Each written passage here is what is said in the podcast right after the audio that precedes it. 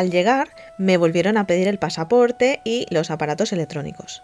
Yo tenía un montón de aparatos electrónicos, dos móviles, cargadores externos, el portátil, de todo. No encontraba el segundo móvil y en realidad me daba cosa entregarlo, porque ¿y si me daba un parraque? Claro, es que solamente saber que tenía el recurso, a mí eso ya me aliviaba la paranoia.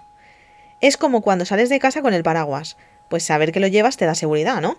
Así que dije, bueno, bueno, bueno, da igual, da igual. Si no lo encuentro no pasa nada, yo lo dejo en la maleta y entregué todo lo demás. Seguidamente ellos me dieron las llaves de mi habitación y dos relojes, uno de mesa con alarma y un cronómetro. Después me pidieron que me fuera a cambiar de ropa. Ya era oficial. Era participante del Vipassana, así que debía ir de blanco, al igual que todos los demás. Cuando todo el grupo estuvo cambiado, nos enseñaron las habitaciones para que pudiéramos dejar pues, nuestras maletas.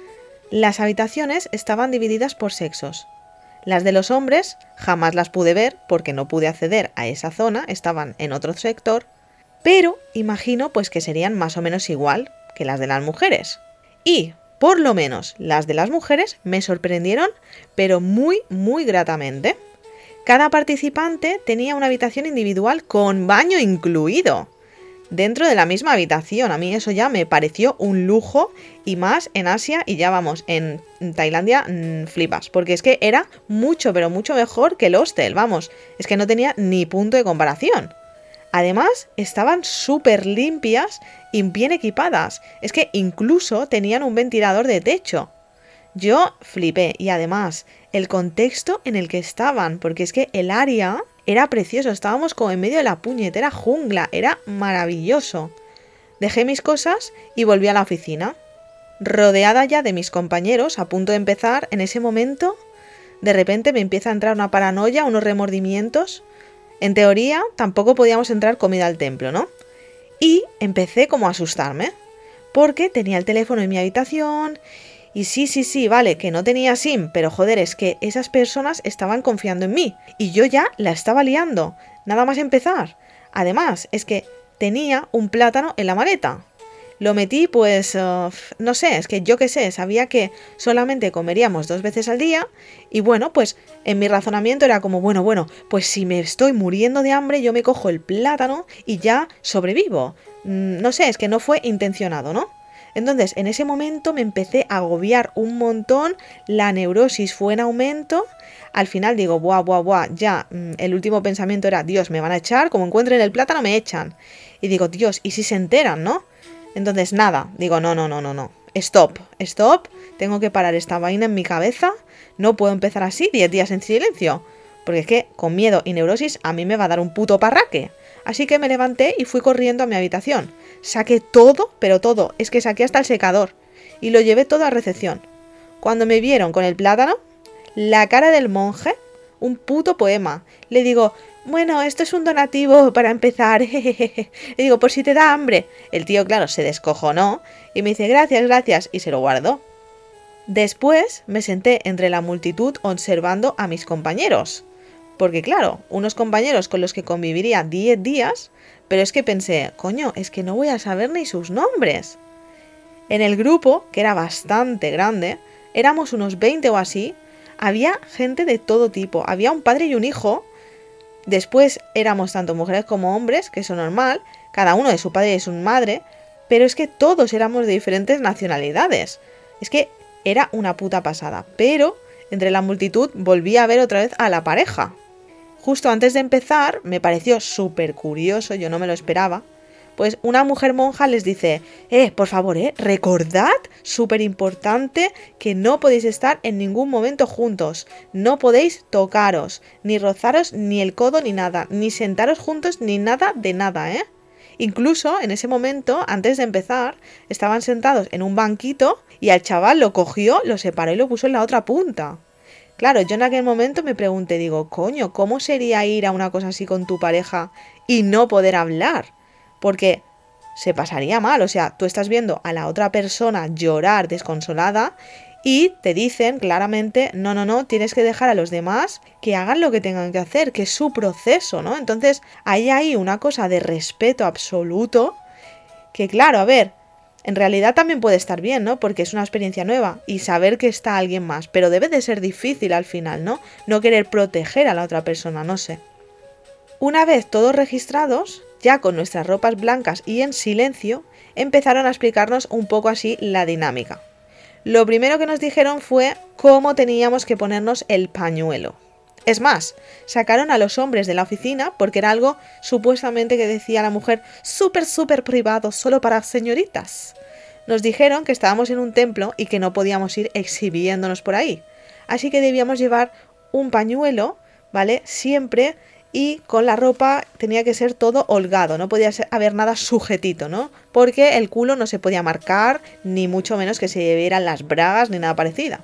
Claro, cuando me estoy refiriendo al pañuelo no me refiero a algo para cubrir la cabeza, ¿eh? Me refiero a una tela que cubre los pechos. Aunque ahora, bueno, es cierto que en el tema del pelo también hubo historia, porque tenía que estar recogido. Al parecer, si lo tienes corto, pues no se puede. Entonces, un simple mechón de pelo, por lo visto, ahí en ese templo, puede ser motivo de discordia porque es de lo más provocativo. Después nos recordaron las normas y nos dijeron pues los horarios.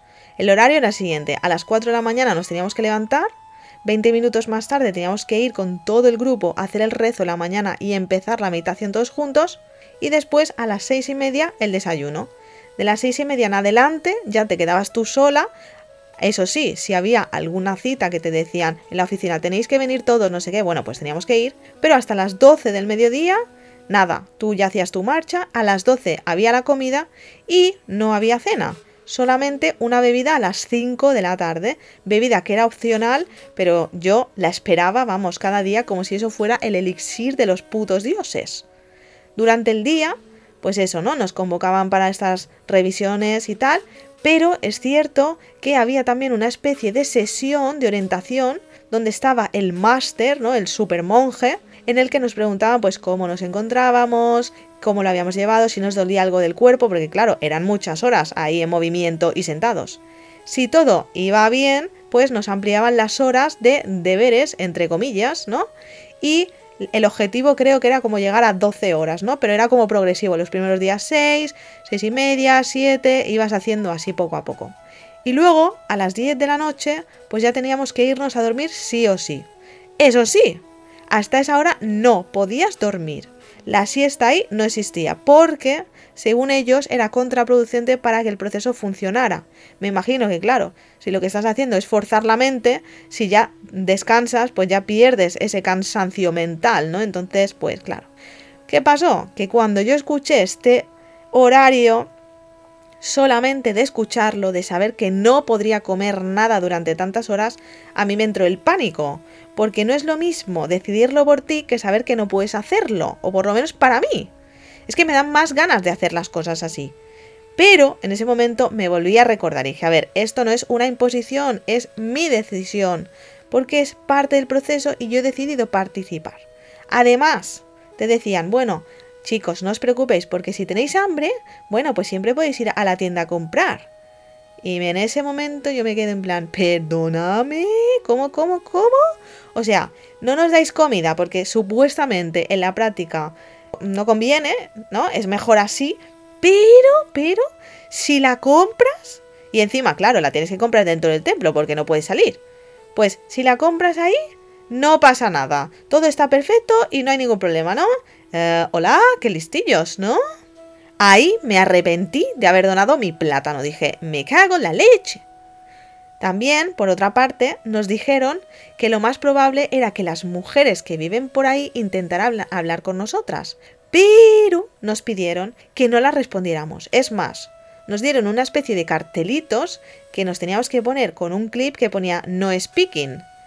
Y en el caso de que estas mujeres se acercaran a hablar con nosotras, pues nosotras teníamos que señalar el cartel en plan, hola, por favor, no me molestéis. Claro, para nosotras era un periodo de estar en silencio. Y nos comentaron que si nos pillaban hablando, nos darían una tarjeta amarilla y luego, pues si nos pillaban dos veces, nos la convertirían en roja y ya seríamos expulsados. O sea, eso era como, me recordó como tipo partido de fútbol, ¿no? Y yo, bueno, Así que, aunque ellas nos hablaran, nosotras debíamos ser fuertes y que no nos importara tampoco el contexto, porque, evidentemente, había personas ahí que llevaban años y esas personas podían hablar. Entonces, habría gente hablando a nuestro alrededor, pero eso no nos tenía que importar.